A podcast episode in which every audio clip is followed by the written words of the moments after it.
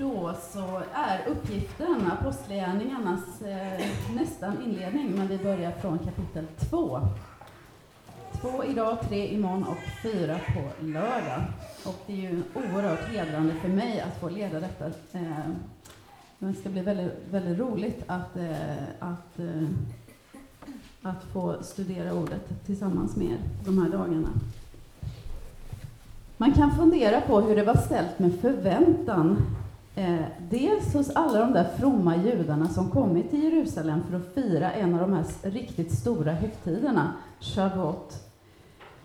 Det är till minne av att Mose fått budorden på Sinai. För länge sedan, under en förhållandevis kort tid, när judarna bott i sitt land och brukat jorden, då hade det här Shavuot varit en skördehögtid. Men hur som helst så var det nu för tiden en viktig anledning att ta sig långt bort ifrån till den heliga staden. På något sätt så var det att komma hem. Man kan också undra hur det var ställt med förväntan hos de som var samlade, som det står i 2.1.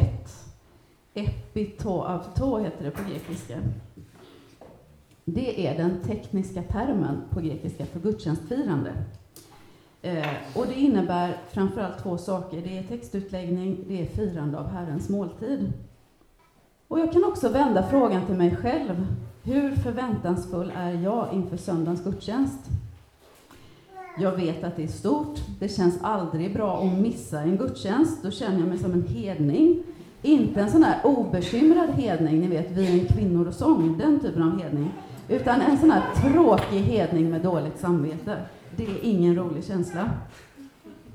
Det är viktigt att fira gudstjänst. Det vet jag alldeles säkert, uppe i huvudet. Och jag vill helst göra det. Men hur ofta blir det att jag verkligen firar gudstjänst? Firar? Lukas, han är som så ofta mycket knapphändig. Eh, han brer inte ut sig särskilt mycket i sina beskrivningar. Eh, inte heller kring denna händelse målar han någon svulstig bild. Det är väldigt kort och koncist. Vi kommer direkt in i handlingen. Vi får höra om de här tungorna av eld, eh, om hur gudstjänstfirarna börjar tala på för dem nya okända språk. Och sen återger också Lukas hur detta märkliga togs emot av omgivningen.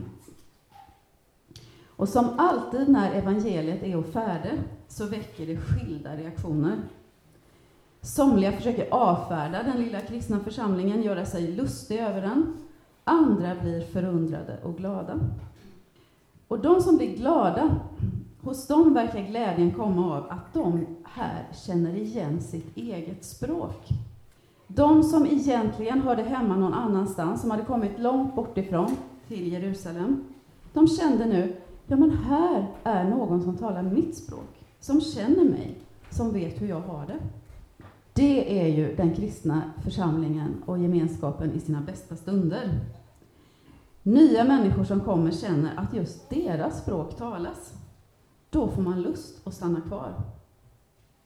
Och Lukas är helt klar över att förutom detta att de kristna var samlade, epito av tå, något Jesus uppmanat dem till, att vara samlade.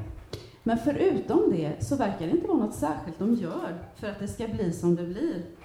Den helige Ande kommer helt suveränt och delar ut sina gåvor. Och därför så blir det heller inte forcerat.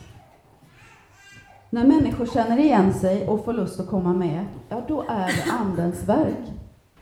Andens present till församlingen. Ibland händer det att vi vet hur det ska vara, så vi imiterar. Vi agerar så som vi vet att vi borde agera.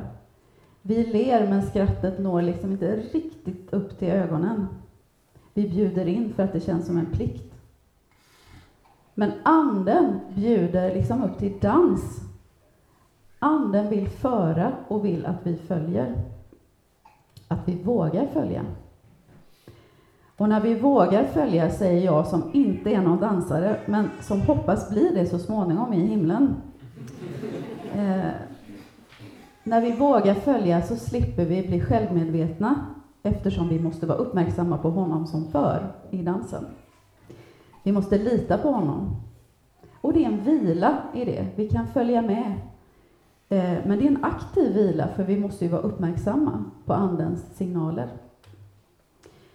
Och det är när vi släpper kontrollen och litar på honom som självmedvetenheten släpper och lämnar oss. Vi slipper se oss själva utifrån. Vi kan njuta av dansen eftersom vi litar på honom som för. Vi kan ge oss hän i vår glädje. Jag struntar i att bekymra mig över ifall jag ser tjock ut i den där klänningen. Om andra skrattar åt mig eller skakar på huvudet och tycker att jag är oansvarig. Jag struntar i allt det där och bara njuter och följer. Härligt. Men ärligt talat, hur ofta är det så att fira gudstjänst? Människorna i Jerusalem den här dagen, de var inställda på att fira minnet av en mycket viktig händelse i det judiska folkets historia. De tio budorden, uttrycket för Guds vilja. Det är klart att det var viktigt att uppmärksamma och minnas den händelsen. Men den här dagen skulle Gud visa inte bara vad han vill, utan vem han är. Genom sin lilla församling, de som var samlade epito av tå, de som hade umgåtts med Jesus och satt sin lit till honom. Genom dessa män och kvinnor ville Gud visa sig för alla de som kommit till Jerusalem för högtiden. Det var inte bara ett minne som var viktigt att hålla vid liv, utan vad betydde det som hände då för så länge sedan? Det handlar inte bara om det, utan Gud var på färde här och nu. Jag tänker mig någon typ av triangel med Gud längst upp och i nederhörnen de Jesus-troende samt den betydligt större massan av alla de kyrkomedlemmar för vilka kyrkan eh, betyder inte nödvändigtvis nytt liv utan snarare kanske kulturell samhörighet. Genom den lilla gruppen vill Gud visa sin sanning och sin kärlek till den stora gruppen. Och så är ju mönstret genom hela Bibeln. Så älskade Gud världen att han utväljer ett folk. Det låter som en motsättning, det låter som en paradox. Reptilhjärnan går genast igång. Har Gud favoriter? Den frågan har jag fått flera gånger från mina bibelelever när jag talat om Petrus och Jakob och Johannes som den inre kretsen. De reagerar över det, de gillar inte när jag säger så. Det känns fel, tycker de, att Jesus skulle ha en inre krets. Älskar han inte alla? Är Jesus inte för alla människors lika värde? Lika värde. Då försöker jag säga till dem att vi ska inte blanda ihop indikativ och konjunktiv.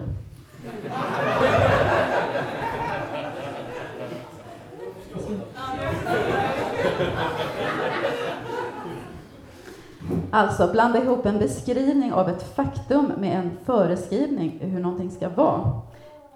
Jag tror inte att det är en bra förklaring. Men det är svårt att komma ifrån att eh, när man läser evangeliet att Jesus hade några som stod honom närmare än andra. Och det är ett faktum att här i Apostlagärningarna 2 så används en något större men ändå inre krets för deras skull som befinner sig lite mer i periferin. Det verkar vara så Gud jobbar, så att säga. Han älskar världen genom att älska varje människa som vore hon den enda. Och för att ta emot Guds kärlek så behöver jag vara i någon mån öppen. Och när jag är öppen så kommer Guds kärlek att kunna spridas till andra som behöver den precis lika mycket som jag behöver den. Jag behöver inte vakta på Guds kärlek, bli svartsjuk, ni vet som Smigol där i Sagan om ringen. Han tror att hans lycka beror på om han får äga det han begär. Bara han hålla fast, hålla hårt. Det finns en psalm av Lina Sandell, det är nummer 100 i psalmboken. Jag tycker man sjunger den alldeles för sällan. Melodi Gunnar Wennerberg. Eh, I den sista versen där så sjunger vi så här, eh, i den mån vi sjunger den psalmen, så sjunger vi så här. Vi kast, så kastar vi alla bekymmer på dig, du lovat för allting att sörja. Gå med oss på livets och sanningens stig, att mitt under striden vi börjar, dig tacka och lova för segern. Alltså redan innan kampen är slut ska vi vara glada. Då ska vi tacka. Det här är en strategi som är framträdande till exempel in, inom den ortodoxa judendomen och som vi ofta möter i Saltaren. För de ortodoxa, har jag läst, är det en del av den andliga krigföringen att vara glad. Att tacka och vara glad redan innan spelet är från mänskligt perspektiv vunnet. Eh, och vi har det till exempel i, eh, läste det igår, eh, Psaltaren 149. Det finns på många ställen, men bara ett exempel. Ja, vi kan läsa från vers 4. Ty Herren älskar sitt folk och skänker dem maktlösa seger. I triumf ska de trogna jubla och höja glädjerop om natten. Ur deras strupar stiger lovsång till Gud. I deras hand är ett skarpslipat svärd. Och vi som har läst Paulus vet ju vad det svärdet är. Det verkar inte finnas något som gör djävulen så frustrerad som när en människa gläder sig i Gud. Lina Sandells text den är från 1870. Året innan, 1869, så hade två EFS-missionärer i Etiopien mördats. Och den här salmen eh, verkar vara ett försök från Lina Sandells sida att bearbeta den svåra frågan varför. Varför skulle det bli så? Varför verkar det som att ondskan ska triumfera? Kung David, han dansade vid ett tillfälle, därtill iklädd prästdräkt. Han dansade inför Herren och han var så pinsam att hans egen fru skämdes för honom. Men han var glad i Gud och Gud var glad i honom. Glädjen sköljde bort självmedvetenheten och rädslan över vad människor skulle tycka och säga. Det citat som jag har valt eh, för det här bibelstudiet det kommer från Psaltaren 16. Och den salmen den är till sin form ganska typisk för hur psaltarpsalmerna ofta är uppbyggda. Början är mörk, livet är hotat, rättfärdigheten är hotad. Jaget, psalmjaget, är i underläge och är övertygad om att han befinner sig på den goda sidan. Att rättvisa är allt som behövs. Att rättvisan, om den kom, skulle gagna honom. Det där är ganska avundsvärt. Själv är jag benägen att misstänka att det kom an på om det kom an på rättvisan så skulle jag ligga väldigt risigt till. Men jaget i Psaltarpsalmen sjunger Jag har alltid Herren inför mig. När han står vid min sida vacklar jag inte. Därför gläds mitt hjärta och jublar. Min kropp är i trygghet. Ty du lämnar mig inte åt dödsriket. Du låter inte din trogne se graven.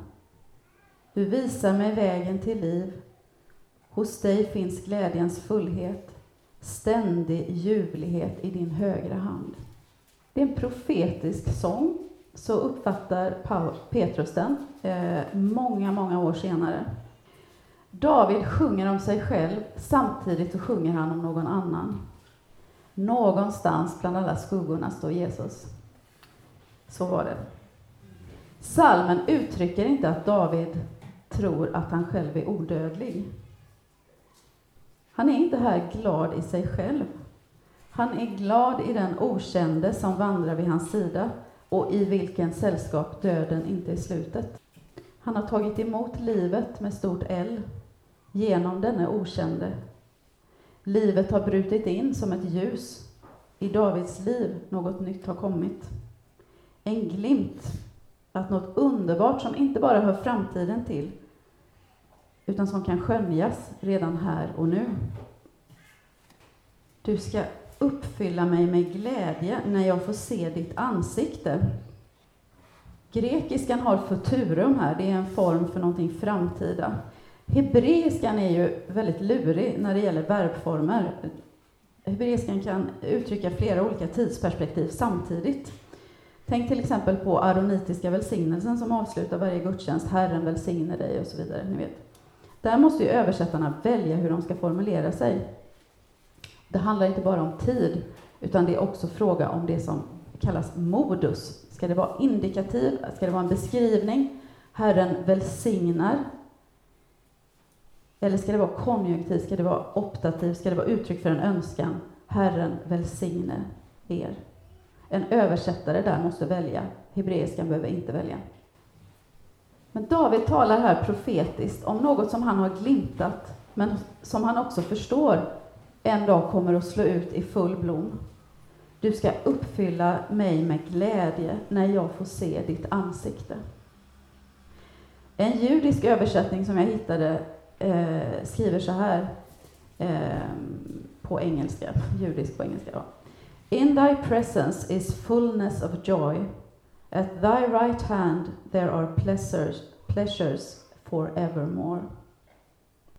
Den pingstdag då Apostlagärningarna 2 utspelar sig blev inte bara en dag då en högtidlig händelse i det förflutna skulle minnas, utan det blev den dag när den lilla kristna församlingen kom ut ur garderoben.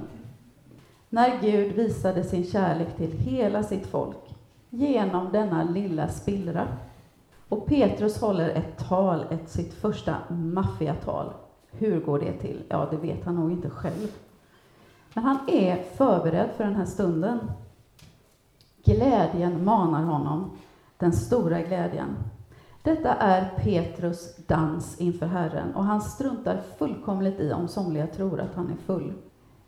Vi ska titta närmare på det här talet, den här dansen, men jag tänkte först att, att ni skulle kunna få eh, prata någon minut med varandra, dela så här, när ni senast i gudstjänsten överraskades av glädje, och vad berodde det på?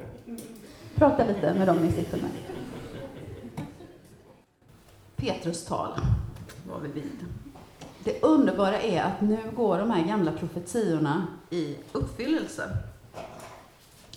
Folket som så länge vandrat i mörkret ser det där stora ljuset som profeten Jesaja en gång för 300-ish år sedan lovade. Formellt är det här talet, Petrus tal, uppbyggt kring två löften. Dels löftet om anden hos profeten Joel. Dels, som en konkretion av detta, Davids ord om Herrens närhet, som är en fysisk närhet, någonting intimt. Gud inkarnerad. Jag tycker det är underbart att tänka att David faktiskt talar om Kristus. Han gör det på ungefär samma sätt som Hebreerbrevets författare, vem nu det är, det är ju ingen utom den helige Ande sägs det som vet vem som har skrivit Hebreerbrevet. Men i alla fall som Hebreerbrevets författare skriver om Mose i kapitel 11. I tro vägrade Mose som vuxen att låta sig kalla son till faraos dotter. Han ville hellre fara illa tillsammans med Guds folk än ha en kortvarig glädje av synden. Han såg fram emot lönen som väntade och räknade den smälek som Messias får utstå som en större rikedom än Egyptens skatter. I tro lämnade han Egypten och fruktade inte kungens vrede, utan höll ut, därför att han liksom såg den osynlige. Jag ryser alltid när jag kommer till de orden, därför att han liksom såg den osynlige. Kristus har funnits sedan begynnelsen, inte bara som någonting abstrakt att hoppas på i en avlägsen framtid. Inte, ni vet, som ungefär lydiga barn på frågan vad de allra mest önskar sig svarar fred på jorden. Eh, inte på det sättet. Utan det är därför som Gamla Testamentet kan bli levande för oss, för att Kristus finns där. Det är inte bara en samling av det judiska folkets minnen. Kristus glimtar hela tiden fram. Då och då så dras slöjan bort, så som den drogs bort för Petrus och Jakob och Johannes när de fick följa med Jesus upp på förklaringsberget. Och där fick de ju se, som bland annat Markus skriver om i sitt nionde kapitel, de fick se Jesus stå i vänligt samspråk med Mose och Elia. Inte som en dröm, inte som en LSD-tripp, inte ens som en from vision, utan de såg det som ägde rum. Att Jesus hörde samman med trosgestalterna från så länge sedan. Och detta är vad grekiskan kallar för apokalyps, betyder slöja bort. Vi ser någonting som vi vanligtvis inte kan se med våra mänskliga ögon. Våra väldigt begränsade ögon. För det allra mesta så finns den ju där, slöjan, som skiljer tid och evighet åt. Men att vi vanligtvis inte får se in där, som Petrus och de andra, den märkliga dagen, betyder inte att vi inte hela tiden är omgivna av evighet. Egentligen är det ju tiden som är undantaget. Men det kan ju inte vi fatta, som är helt och hållet beroende av tiden, som en förutsättning för hela vår existens. Det korrektiv som vi hela oavlåtligen måste förhålla oss till. Anden finns ju i Gamla testamentet. Men Gud väljer då än så länge att förmedla sig genom enstaka personer. Det är de som vi brukar kalla profeter. De får anden, de talar ord av Gud.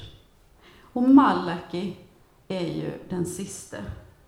Man brukar säga att han verkade på 400-talet före Kristus. Efter honom så blir det tyst. Gud har tystnat, himlen är stängd, anden verkar borta. Och både andligt och politiskt så är det en väldigt mörk tid i det judiska folkets historia. Många undrar var Gud är någonstans och tänker säkert på profeten Jesajas ord. Det folk som vandrar i mörkret ska se ett stort ljus. Men när kommer det? Det är underbart med Bibeln att de sista orden i Gamla testamentet också är de första i Nya testamentet. I slutet på Malakis fjärde kapitel så läser vi Se, jag sänder profeten Elia till er innan Herrens stora och fruktansvärda dag kommer. Han ska vända fädernas hjärtan till barnen och barnens hjärtan till fäderna så att jag inte viger landet åt förintelse när jag kommer. Och så snabbspolning, 400 år. Ängeln Gabriel kommer till prästen Sakarias. Han står, han ska förrätta tjänst i templet. Det var väl en gång om året han gjorde det. Ängeln talar om den son som Sakarias gett upp hoppet om, men som Herren nu vill ge honom. Han ska bli din glädje och fröjd, säger ängeln. Många kommer att glädja sig över hans födelse. Han ska få många i Israel att vända tillbaka till Herren, deras Gud. Och han ska gå före honom med Elias ande och kraft för att vända fädernas hjärtan till deras barn och ge dem ohörsamma ett rättfärdigt sinne så att Herren får ett folk som är berett. När Jesus döps av Johannes så blir det för dem som kunde tolka tecknen tydligt att nu ville Gud göra någonting nytt. Himlen var inte längre stängd. Gud talade, anden visade sig. Somliga tyckte nog att Johannes döparen var tokig. Men andra förstod. De såg tecknen. Och de drog slutsatser av det. Nu hade det där ljuset kommit som Jesaja talade om. Men tillbaka till Petrus och hans tal. Han hade för all del något nytt att komma med, men inte så att han kastade det gamla på sophögen. Det gamla möjliggjorde för honom att förstå vad det var som hände den här dagen i Jerusalem.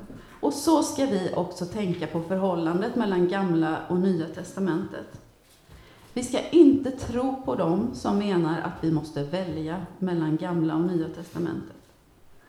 De som påstår det kommer nästa vecka att högljutt förklara varför man också måste välja mellan Paulus och Jesus.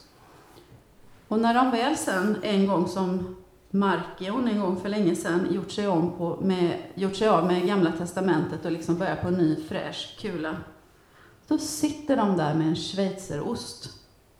Så fort man hittar en tugga som verkar god så faller man ner i ett hål. Det är så det blir.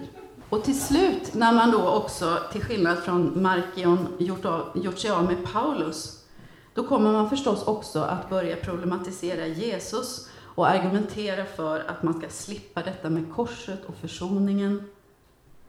Men ärligt talat, de som inte gillar Gamla Testamentet och Paulus och Jesu kors, De kommer inte gilla bergspredikan heller. Nu får ni prata lite igen. Tänkte så här, har ni varit i någon situation när ni har känt er eh, manade eller blivit tvungna att försvara Bibeln? Och hur gick det? Petrus stora glädje kommer sig av att allt det där som han lärt sig av fromma farbröder när han var barn, att det nu blir levande. Jesus har öppnat skrifterna men inte förrän här på pingstdagen så blir det som att poletten riktigt trillar ner och profetorden liksom träder fram i all sin glans. Nu blandar jag metaforer här hejvilt. Men det är nu det händer. Eh, det är, här, ah, det är detta som alltihop handlar om. Så måste det ha känts. Och Petrus lyckas ju också verkligen förmedla sin glädje denna dag. Både allvaret och glädjen som är förknippade med begreppet Herrens dag, som profeten Joel använder. Herrens dag.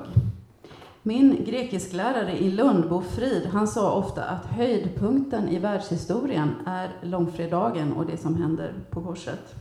Efter det, tillade han, har ingenting egentligen av vikt hänt.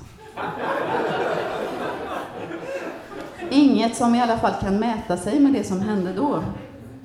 Och jag är rätt så säker på, om han har rätt, att det inte betyder att våra egna liv inte spelar någon roll. Men jag tänker att om vår frid har rätt så innebär det att den yttersta tiden inleds då, på långfredagen. Och det verkar vara så Petrus och de andra uppfattade. En medvetenhet växte fram om att de levde i den tiden som skulle föregå Herrens dag.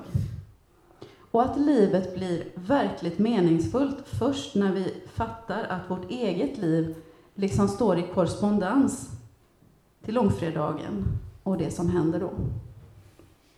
I Paulus tidiga texter, till exempel första Thessalonikerbrevet, så visar sig den här förväntan genom att församlingen tror att Jesus ska komma tillbaka i deras livstid. Och under de tidiga åren av sin verksamhet så räknade också Paulus med det. Sedan så verkar han ha fått ett mer långsiktigt perspektiv. Hur som helst, i den yttersta tiden, då gör Gud någonting nytt bland sitt folk. Han utgjuter sin ande, som profeten Joel skriver, över alla människor, över hela församlingen. Inte bara profeterna, utan hela församlingen. De blir verkligen ett heligt prästerskap. Under Jesu tid Eh, så var det hos fariseerna som den tanken levde allra tydligast, att folket var ett heligt prästerskap. Och därför så ställde fariseerna så stora krav på folket. Och de här kraven visar att fariseerna hade en i grunden positiv människosyn. De tänkte sig att det var möjligt för folket att leva rättfärdigt. Och en fariseistisk tanke som jag har stött på är att om hela folket håller alla buden i åtta dagar, då kommer Messias. Hela folket håller alla buden i åtta dagar, då kommer Messias.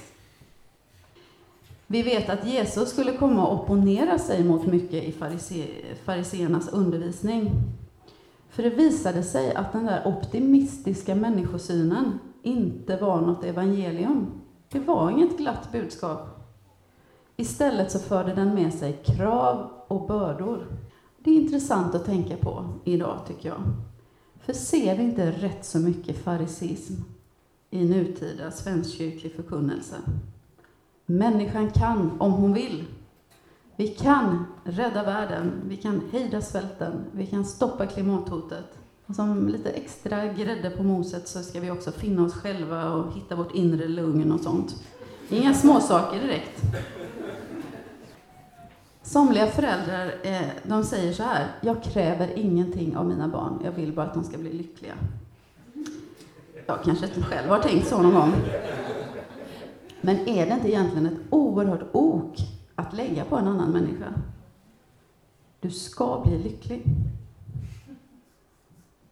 Det finns i vår tid väldigt motstridiga tendenser samtidigt. Både en stor uppgivenhet och rädsla inför framtiden och denna optimistiska människosyn, denna väldigt långt drivna humanism. Människan kan. Men vad Jesus visade i mötet med fariseerna var ju att deras optimism, paradoxalt nog, la ytterligare bördor på folket. Det lät bra, men effekten blev inte bra. Jag tror att Paulus hade fått väldigt mycket gott med sig från sin eh, farisistiska skolning. Eh, och det är mycket som, som överensstämmer, till exempel till skillnad från saddukeerna, det här överklassprästpartiet, så räknade fariseerna med uppståndelsen. De trodde på änglar, de trodde på det eviga livet. Och de ägnade sig tydligen också, i alla fall någon gren, eh, ägnade sig också åt mission. Eh, så Paulus tog viktiga beståndsdelar med sig, men han lämnade den optimistiska människosynen bakom sig. Han förstod ju själv, när han var ärlig, att människan inte kan frälsa sig själv, även om hon vill jättemycket. Hans egen iver hade ju drivit honom åt helt fel håll. Och han förstod att den där kapitulationen på vägen till Damaskus hade varit helt nödvändig. Han förstod att han behövde lära om. Att det inte hängde på att han, Paulus, var stark, utan att det viktiga var att han fick luta sig mot Jesus. Det står att Petrus ord träffade de som lyssnade i hjärtat. Den helige Ande var och färde. Och de som lyssnar får vad som förr kallades syndanöd. De fattar att de inte har allt nödvändigt inom sig, bara att plocka fram genom dagliga yogaövningar. Utan de kände att det var angeläget, det som Petrus hade talat med dem om. Att de inte bara kunde gå tillbaka till sitt vanliga liv som om ingenting hade hänt. De erfor på samma gång stor glädje och stort allvar. Det kan vi tänka på som lever i en kultur som är, präglas så mycket av rädsla för det pretentiösa. Jag kommer ihåg ett radioprogram för några år sedan där eh, det var ett samtal med journalisten Kjell Albin Abrahamsson som då hade flyttat hem efter många år i Polen. Eh, och då berättade han hur det, hur det var liksom att flytta tillbaka till Sverige efter så många år utomlands. Och det som slog honom mest, sa han, var att den nu, svenska eh, nutidskulturen verkade så rädd för allvaret. Och kanske är det också därför som vi lider brist på glädje. All underhållning, alla tidsfördriv, alla nöjen ställer sig liksom i vägen. Vi konsumerar, de allra flesta av oss konsumerar för mycket. För många tv-serier, för mycket mat. Vi är så rädda för tystnaden. Och vi och våra barn matas från alla håll av omedelbarhetens lockelse. Allt kan bli ditt, nu. Du förtjänar något bättre. Du förtjänar allt. Varför skulle inte du? Ska du verkligen nöja dig med ditt gamla kök, din gamla uteplats, din gamla välbekante make? Tänk nytt, tänk stort. Så är ju också många barn och ungdomar stressade och mår dåligt. Inte heller i skolan blir det någon lugn och ro. Bland annat för att så många vuxna tror att det är deras uppgift att underhålla barnen. Att till varje pris göra undervisningen cool. Det är instant satisfaction-modellen som liksom har tagit över. Vi kan få allt nu, men vart tar glädjen vägen? Kanske är det så att där det inte finns något allvar finns det heller inte något utrymme för glädje. Och det gäller också den kristna förkunnelsen. Mister vi allvaret, mister vi glädjen. Därmed inte sagt att allvar med nödvändighet eh, innefattar glädje. Men när jag tänker på de förkunnare som jag tycker om att lyssna på, så har de just den kombinationen. Petrus predikan fick människor att fråga, vad ska vi göra? Hur ska vi leva? Vi kan inte fortsätta som förut. Och han svarade dem inte, gå i frid, allt är väl, ät, drick och roa er. Han säger, vers 38, omvänd er, låt er alla döpas i Jesu Kristi namn, så att ni får förlåtelse för era synder. Då får ni den helige Ande som gåva. Ty löftet gäller för er och era barn och alla de långt borta som Herren vår Gud vill kalla. Löftet gäller, det är väl underbart? Och de där långt borta, det är ju vi. Räckvidden av Petrus pingstpredikan, eller rättare sagt räckvidden av den helige Andes verk, den är tack och lov mycket större än vi anar. Och Petrus bagatelliserar inte de där människornas syndanöd. Han kommer inte med något snack om att den är negativ och att det verkliga problemet är att de inte accepterar sig själva som de är. Han säger inte skitsamma, utan han påminner om profeten Joel och kung David. Löftet gäller. Petrus tillhörde den innersta kretsen. Och denna dag visar han med all önskvärd tydlighet Jesu tanke med den innersta kretsen. Att den ska peka på hans kärlek och vidga cirkeln så att fler kan komma in. Och denna pingstdag i Jerusalem växer den kristna församlingen. Det är början på en väckelse som vi är ättlingar till. Vi är här idag för att de var där då. Det framgår inte av Lukas skildring hur länge den här smekmånaden varade. Under och tecken bland apostlarna, allt var gemensamt, ett hängivet gudstjänstliv, stor glädje. Glädje är ju ett av den helige Andes kännetecken. Och så småningom så kommer väckelsen, som så ofta, att övergå i förföljelse.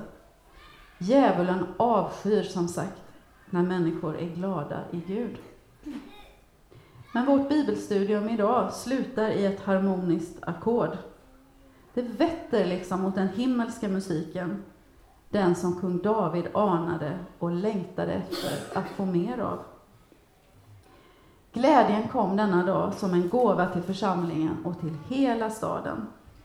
Och när Gud välsignar sin församling så kommer det också på olika sätt det omgivande samhället till del. Glädjen, så som vi möter den i Apostlagärningarna 2, är jublande, den är uppriktig, den är spontan tänkte att vi skulle sluta med att sjunga psalm 100, bland annat därför att den sjungs så sällan. Vi kan väl först be. Herre, jag vill tacka dig för att vi är här idag i ditt namn. Tack för att du har kallat oss hit. Att du känner var och en av oss vid namn.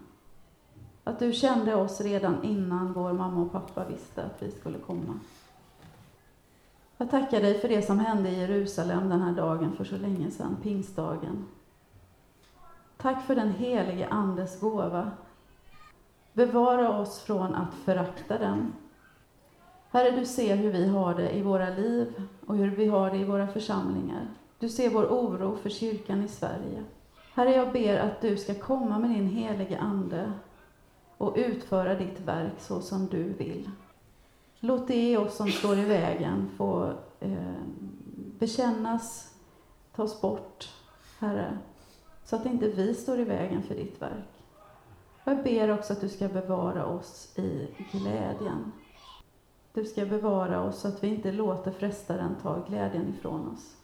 Ber om ditt beskydd och din välsignelse över resten av den här dagen. I Jesu namn. Amen.